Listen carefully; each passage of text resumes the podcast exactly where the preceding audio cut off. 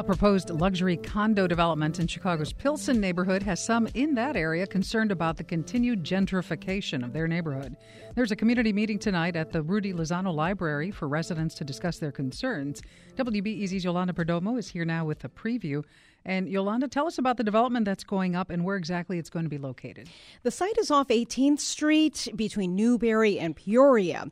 This is being proposed as a 500 unit development of luxury condos. But that word luxury is what has some residents worried. That can mean anything that involves, say, six figures for a one to two bedroom unit. The purpose of tonight's meeting is to get as much information as they can about what may be coming their way. But two of the principals involved Property Markets Group, the proposed developer, and 25th Ward Alderman Danny Solis will not be there. The Midwest Jesuits own the land, and earlier today they told me that it's not a done deal just yet, but the transaction has been under contract since 2013. And this area right now is kind of an empty lot that a lot of people were hoping something would be put on there. And, and the Pilsen area has been in the throes of a gentrification controversy for quite a while, and you've right. been reporting on that. But it's still a predominantly Mexican area. Uh, what is the concern?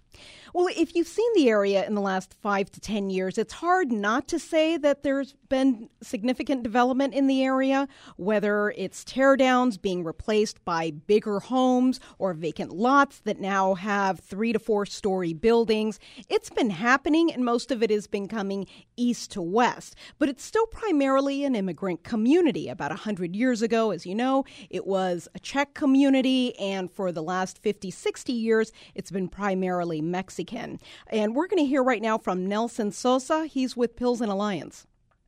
One of the reasons why Pilsen has not gentrified, like, say, Logan Square, is because the people who live here find a great value in the relationships they have. They have a social fabric that means things to them that are out of bounds if they lived anywhere else. For instance, if somebody's sick, needs some soup, or if somebody needs a ride somewhere, or somebody needs childcare for a moment.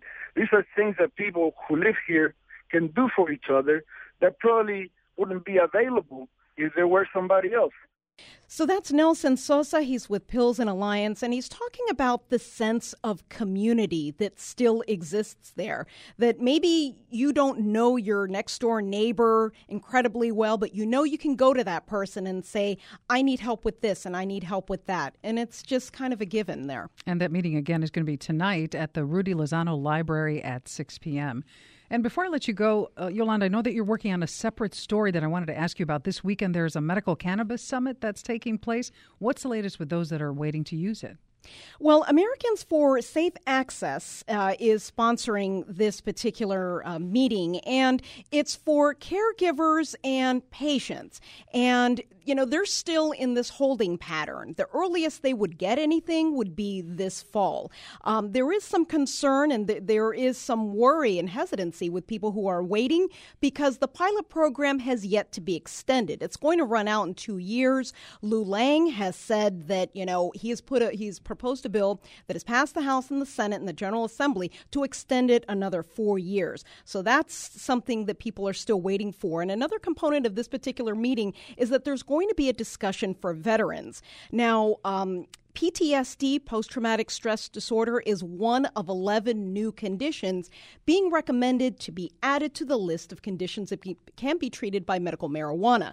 That has yet to be approved, but this is going to be a place where veterans can kind of get information and find out what their steps are if they do want to use medical cannabis. And the use of medical cannabis by people with PTSD still remains fairly controversial.